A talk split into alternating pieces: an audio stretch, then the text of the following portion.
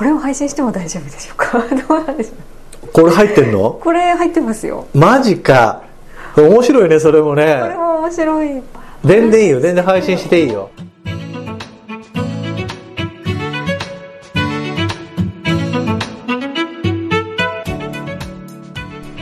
この間そうお話しした時にそうそう。私最初アトムさんってお店を持とうと思ってやってた方なのかと思ってたんです。いつか夢でお店を。ああはいはい。夢をもう店を出すの夢っていうふうにね。そうじゃないんですよ実は。へ洋服が好きだったけどね、でも本当は自分のブランドを作って、まあ、メーカーを作りたいっていうのがまあ夢だったんですよ。うん。うん。本当は。でも今それがようやく店もやってたおかげで自分の作りたいもの。今もこのエプロンもそうだし帽子も眼鏡もそうですけど、まあ、ちょっとずつ今そっちの方にちょっとこうシフトしていってるっていうか、専門学校に服飾系の学校にそうなんです。当時はね今はあの文化とかバンタンとかありますよね、でもう一個あのメンズファッション学院っていうのがあったんです。よあ今もうなくなりましたけど。ーはい。そこに2年ほど行ってたんです、うん。じゃあもう自分で作る人になりたかったんですね洋服だったりとか。いやまだそこまでなかった。僕はもう東京に来たいのがもうまず それしかなかったから。田舎嫌だっていうの出てきたんで。えー、もう和歌山はもう本当にやっぱ憧れが強かったし、えー。うん、だから別に、うん、まあ服は好きだったんだけど、まあ例えばデザイナーになろうとか店持ちたいとかそういうのはなかった。全然。まあ服に携わった仕事ができればいいなぐらいのん。最初は。うん。うんで和歌山は嫌だということで。まあ嫌だとこんなそうそう。うん村は嫌じゃないんだけどそれで飛び出した口なんでね、えうん。で東京に来て。そう、うん、東京に来て夜間だったんですねそれは専門学校ね当時は、で昼間働きながらってことでやっぱアパレルの会社に就職したんだけど、半年後で倒産しましてそうなんですか。そこからですね僕はもえーう、うん、もう出てきて憧れた時からもう来たのにうん。半年後に会社がそんな状態になって大変なとこからスタートです。えー、そうだったんですね。もう憧れが一気にガチャンと崩れて。えーえでもね、まあ、あの当時目白に会社があったその会社、ご50人ぐらいのね、まあ、中堅のアパレルメーカーで,、で5階建ての自社ビル持っててて、あいい会社入ったなと思ったんですよ友達の紹介で入ったんだけど、でもう入った時なんか一人だったんです僕だけで。ほんで各部署みんなこうね挨拶に行くんだけど冷たい視線なんですよ。もう会社ちょっと閉めるってやばい状態だったんですよ当時。会社やばいのに社長人入れてるよみたいな。うん、でもその知らないですよ、うんほんでやっぱ東京の人間で冷たいなみたいな感じだったんです印象が。でそのうちに緊急会議があってみんな集まってくれっつってまあこういう広いところでねで社長がいてみんなダーッと座って実は何月何日に会社閉めるって話になってマジかみたいな。倒産でなくてまあ縮小だったんですけど、でもか家もあのビルも売却して。うん。そんでほとんどの人辞めていったんですけど、たまたま可愛がってもらってる先輩が「お前鈴木お前どうするんだよ」って言うから「いやどうするもこうするも右も左も分かんないし、うん。先輩は?」って言ったら「いや俺は社長についていく」って話になって、結局6人ぐらい社長についていったんですよね、お前はって言うんで、いや、俺も先輩についてきますよって言って、じゃあ俺から社長に行ってやるよって言って、まあ、その中に入れていただいて、で、そこからまた始まるんですけどね。最初からいきなりうん。すごい波ですいね、きなり、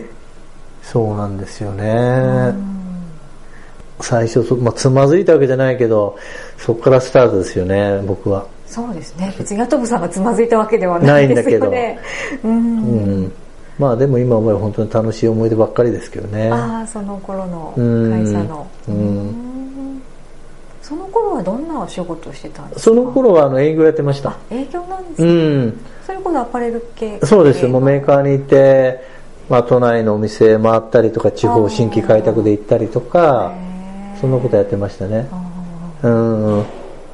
まあだからまあ最初は別にお店をやるつもりじゃもなかったっていうまあ話だよね。うん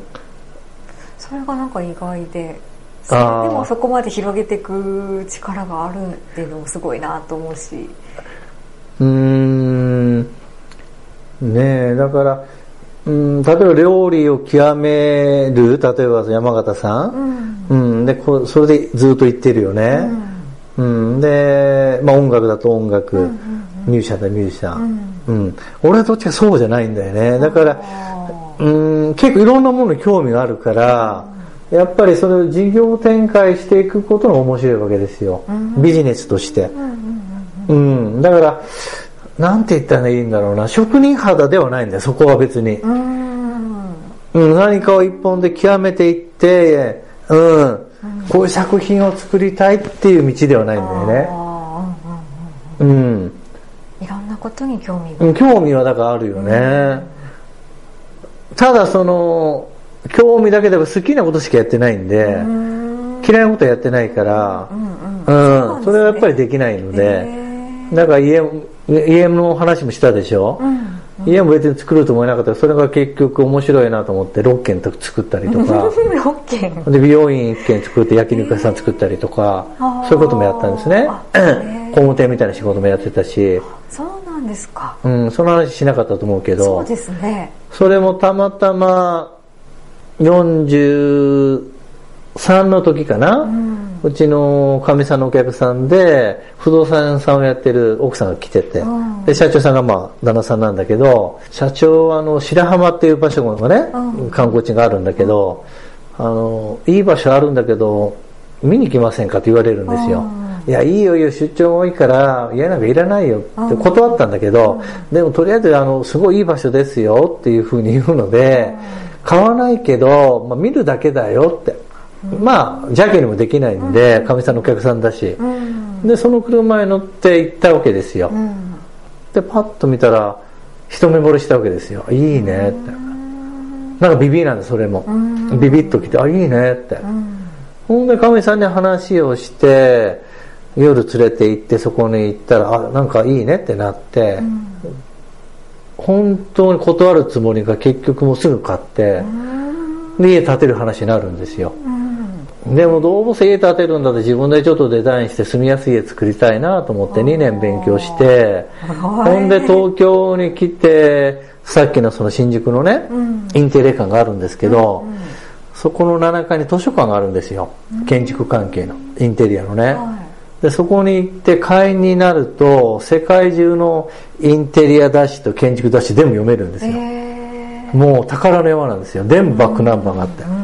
ほんで丸一日時間取って仕事終わってからもういっぱいこうねバーンと置いてもう朝から晩までこう見て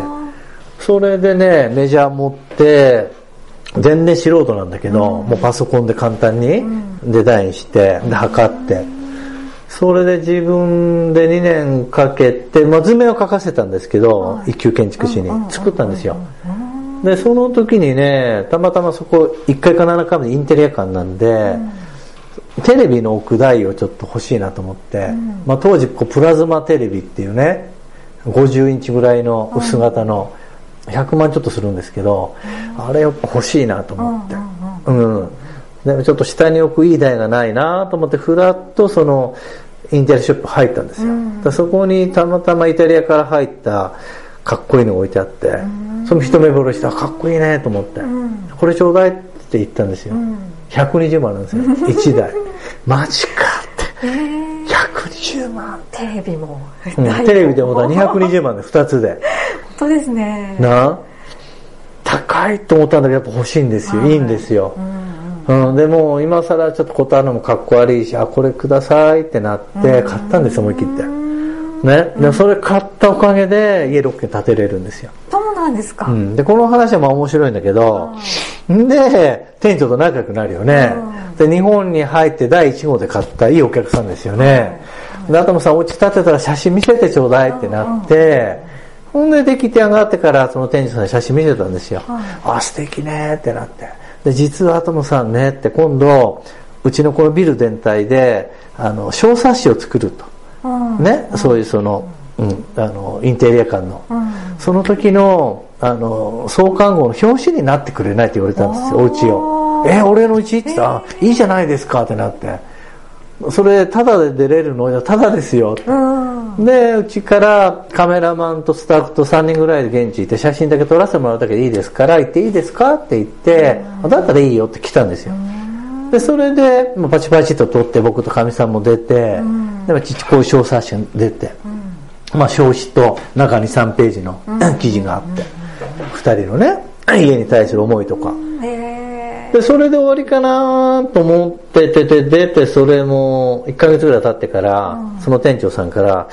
アトムさん実はね、って、あの、ファッション雑誌でストーリーで雑誌してるっていう話になって、うん、あ、知ってるよって。そこの編集者から電話あって、アトムさんの家を取材にして行きたいんだけどってなったんですよ。いいって言うから、それもただ、じゃただだって言うんですよ。ただだったらいいよって言って、また2、3人で来て、ほんで、こう、電黒版で出たんですよ、2ページバーンって。で、そこで、どういうわけか、まあ出たおかげで、お家見たいって人が現れて、何十人か見に来てくれて、でそのうちの一人のお客さんが、ともさん家建てたいんだけど作ってくれないって言われて、いやいや、俺素人だよって言ったのよ。でも作ったんでしょっていうか、まあこ、まあ、こんな感じだったらできるけどって言ったら、いや、こんな感じのお家に住みたいのって言って、それが3300万の家の仕事いただいて、でそこから口コミで広がって6件経ってたんですよ。口コミでですか？うん。まあ、ほぼほぼ、まあ、口コミでお客さんとか。すごいですね。それですごく面白くて、で建築にちょっとハマって、建築すげえなと思って。服も楽しいんだけど。ね、ファッションだけじゃないんです興味が。だから、そうなんで、建築はすごいなと思って。まあ、建築家になろうと思わなかったけど、やっぱりずっと後世残るじゃないですか、服と違って、建築はね何十年も何百年も、ファッションだけじゃないんですね。興味の幅が広いですねうんだから家建てとかちょっとまたちょっと広がったよね世界観がね。うん。自分の興味をなんかいろんなところにこう広げていくのが好きなんですね。うん。あのー結構こういうとこあるんですだから。熱中めちゃくちゃ。ちゃうんですね。うん。だから建築のとこバーッとはまっていったし。だからもう全部自分でいろんなショールーム行ってドアノブからもう全部自分で探して全部自分でつけたんですよもう照明も全てね。うん。だそれはすごくまあプラモデル作るように面白かったしうん。すごく没頭できた時期あったよね。でもそれがさっきの無理して買った120万のテレビの台を買ったおかげでそこにつながったっていう、うん、もっと十分取れたし、うん、まさか自分がそこまでやると思ってなかったし、うん、結構、うん、そうだね。そういう流れの中でなんとなくこうそれが仕事になったり出会いが広がったりっていうね、そんな感じで来てるかな。うん、でもその中でやっぱりねちょっと話したけど5年ぐらい前にもう会社がもう閉めるぐらいまできつい時期があって、うん、そこでもう一回本当に自分のやりたい会社って何だろうとかどうしたいんだろうっていうのがまあ56歳の時だよね、その時は自分の本当にやりたい会社って何だろうって。うん、まだねちゃんとした理念もなかったしね。のずっとこう突っ走ってきたし。うん。その本当に理想の会社作るために、うん、うん、まだそこまでの余裕もなかったってのもあるけど、うん、ん、今はやっぱりね35年経営してきたけどこれが50年100年持つ会社どうやって作れるかとか、うん、うん、そこが一番、うん、やりたいことかな、うん。どんな会社っていうのはあるんですか？うんだからやっぱりサポートできる会社いいと思うんですよ。サポート？うん。それは社員が何かやりたい時に会社がサポートできる会社、うん、うん、やってみなよって。ああいいねそれって言って、うん、うん、そこがやっぱ夢をまあ叶えられるっていうか形にできる体制のできる会社が一番理想だよね。うん、うん、社員がやっぱり自分のやりたいことや夢を形できるためのサポートができて、うん。みんながやっぱ幸せになれる。その仕組みができて一番楽しいと思うしやりがいになるし、うん、会社も成長できると思うんで、うん、うん、だからそこかなまあサポートっていうか環境かなそういう。うんやりがいがある仕事がやっぱ楽しいね。やっぱり魅力のある会社作りたいよね、やっぱりねこの会社に入りたいという会社を作らないとダメだと思うし、入れてください仕事したいっていう会社、うん。それがやっぱり理想だよね。うんそういうふうに考えるきっかけはあったんですか？うんだからきっかけはやっぱり会社をやっぱ存続させるために何が必要かなっていう、うん、もう本当会社閉めるとこまで行ったんで、うん、うん、そのためにどうしたらいいっていうか考えるよね、うん、それやっぱ人しかいないし、うん、で、まあ、人だけじゃダメだけど人人物金ってこのバランス、うん。全てが整わないとやっぱり理想の会社できないし、やっぱり資本もいるし人もいるし、全ているよね、うん。そこをどうやって強くするかっていうか。まあきっかけはねやっぱりあの京セラの稲森さんっているでしょ、はい、うん、やっぱり稲森さんのやっぱり会社経営の理念っていうのがやっぱりね、うん、うん、やっぱり一番心に響くし、うん、やっぱあれが理想の会社だと思うしね、うん、うん、やっぱり幸せにするというね物心ともにやっぱり社員がやっぱり幸せにするのが会社だしね、やっぱり社会に貢献できる会社を作る、もうそれしかないと思うんですよ、会社の意義っていうのはね、社員のためにあるわけで結局、世の中のためにあるわけでしょ、はい、うん。もうそのためにどうするかだと思うね。うん、で当然会社だから利益を出さなきゃいけない、ね、そのためにやっぱりいろんなアイデアなりいろんなやっぱり知恵なり力を出してやっぱ勝っていかなきゃいけないよね。うん、だからそこをやはり形にできる会社だと思うんだよね。うん、柔軟にそれも。うんそれがアトムさんの好きなものだったりとかファッションだったりとかそういうので実現できるってすごく素敵ですね。うん。まあ今そうだね。それをやっぱり今はファッションうん。まあ物まあエンターテインメントのとこもあってもいいと思うけどね。これからあのものじゃなくてね。うんそこはね。まあ音楽もそうだし、うん、まあ演劇だとかいろいろねアートの世界もあるし、うん。うん、そこは別にジャンルは別に問わないですけど、うん、うん、それも含めてサポートできる、うん、うん、やっぱ共同体ができるのが一番理想かな、うん、だからみんながやっぱり共存できて、うん、共感ができて共生ができてみたいなみんなで作り上げたいっていうか、うん、うん、みんなでやっぱりやらないと意味ないし、うん僕があれこれしろじゃなくってね、うん。そうですね、うん、一人だけが勝つとかそういうもうそういう時代じゃないと思うしね。うん、うん、そうだね。一番にっていうか自分だけ勝ちたいみたいな思いがあった時代とかもあるんですか、まあ、勝ちたいっていうかねどうしても地元に帰ってライバルもいたし、ええ、で僕はそこが地元じゃなかったから東京から帰った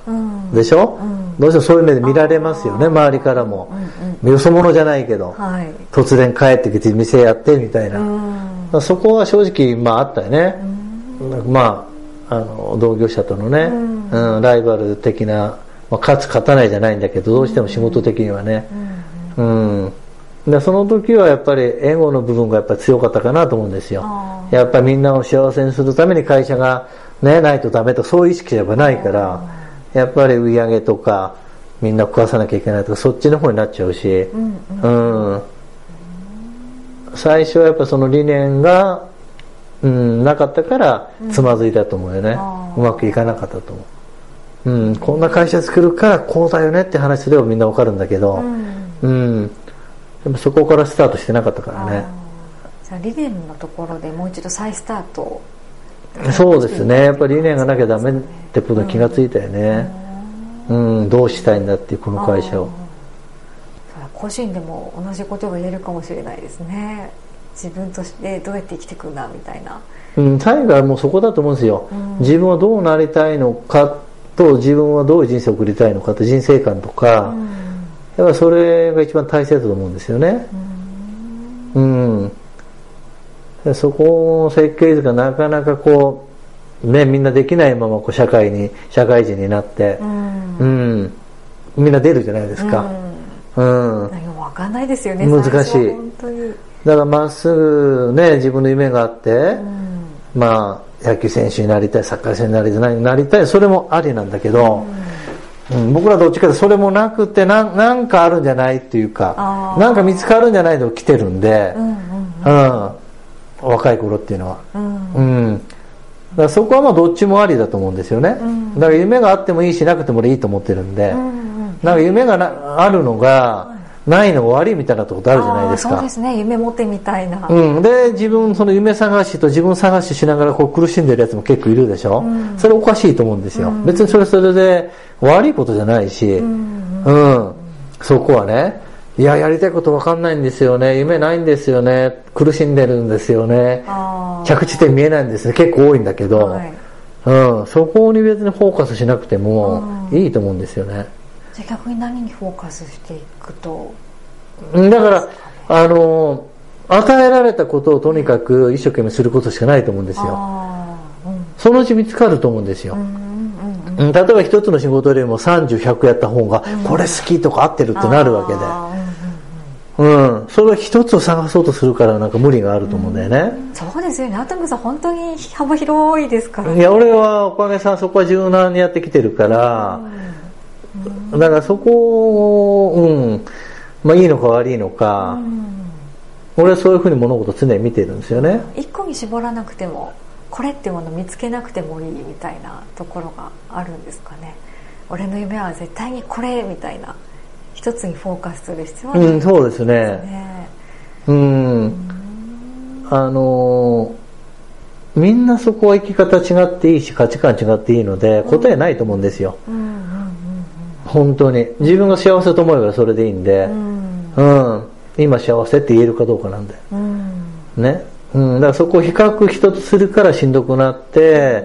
なんか勝った負けたとか私できるできないとか、そういうふうになっていくけど、それはどうでもまあよくって、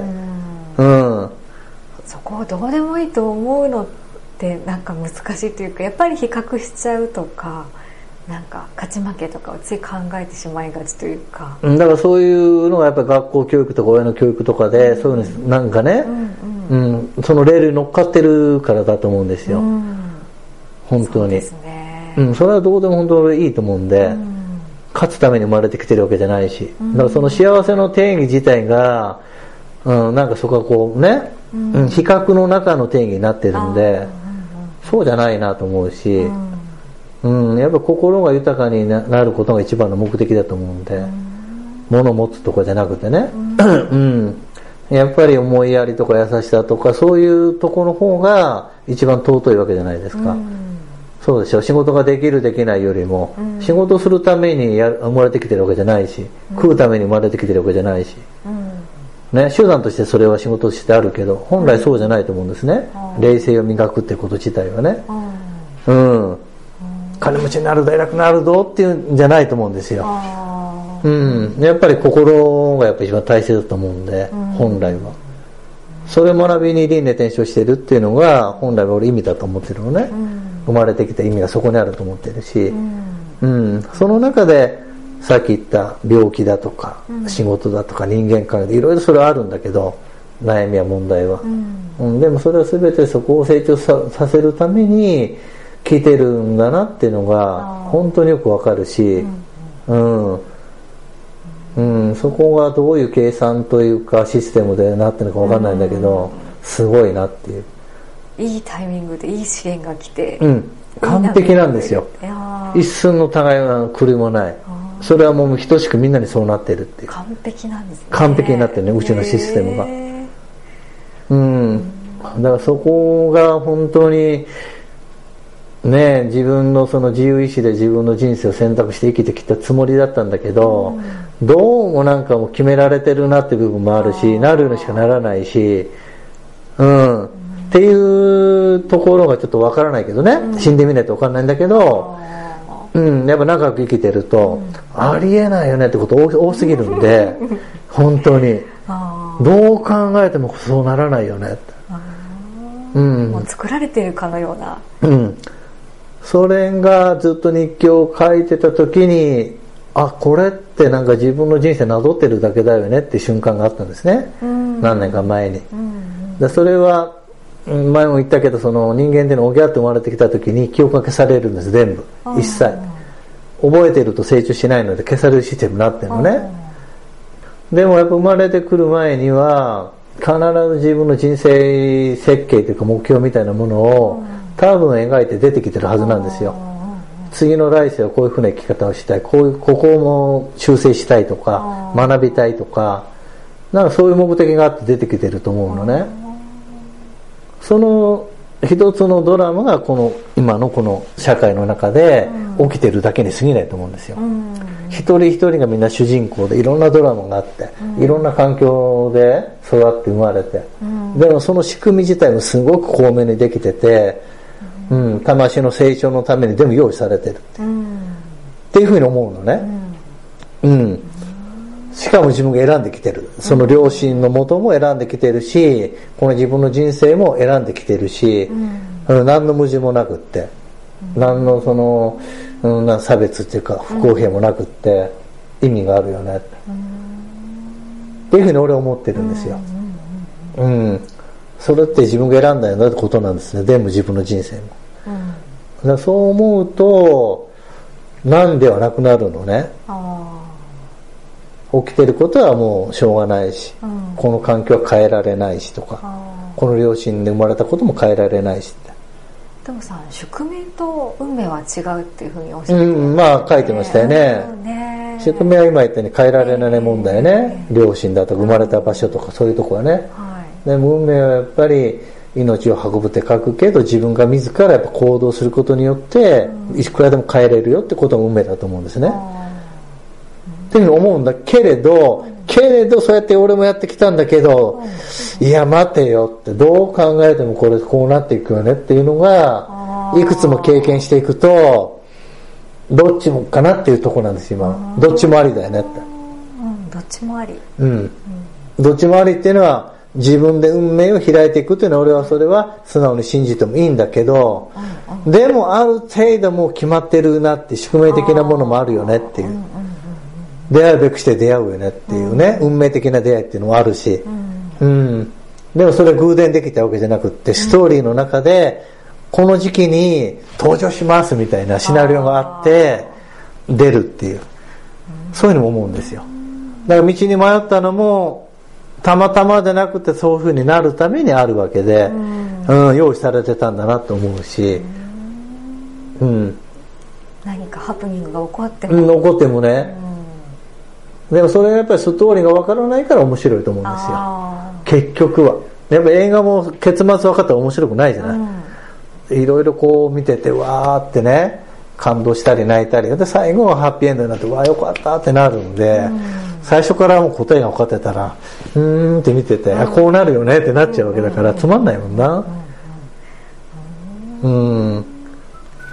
そこがすごく面白いなと思うんですよ